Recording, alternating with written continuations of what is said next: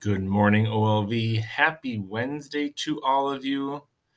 Uh, great job at Mass yesterday, everyone. We had a full church, so nice job. Nice job to the fourth graders for leading us.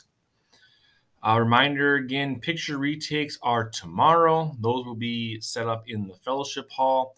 If you're planning to get retakes, again, make sure you bring all your original pictures back in. Uh, if you were not here, of course, you will get your picture taken as well tomorrow. Also, reminder that tomorrow is a half day. We will be dismissed uh, right after lunchtime. So make sure that is in your planner. Uh, today, after school, is faith formation for grades one through five, and Friday is no school.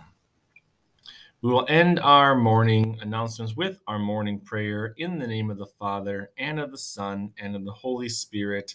Amen. Dear Jesus, give us the strength to remain children of hope. When things go wrong, make us strong.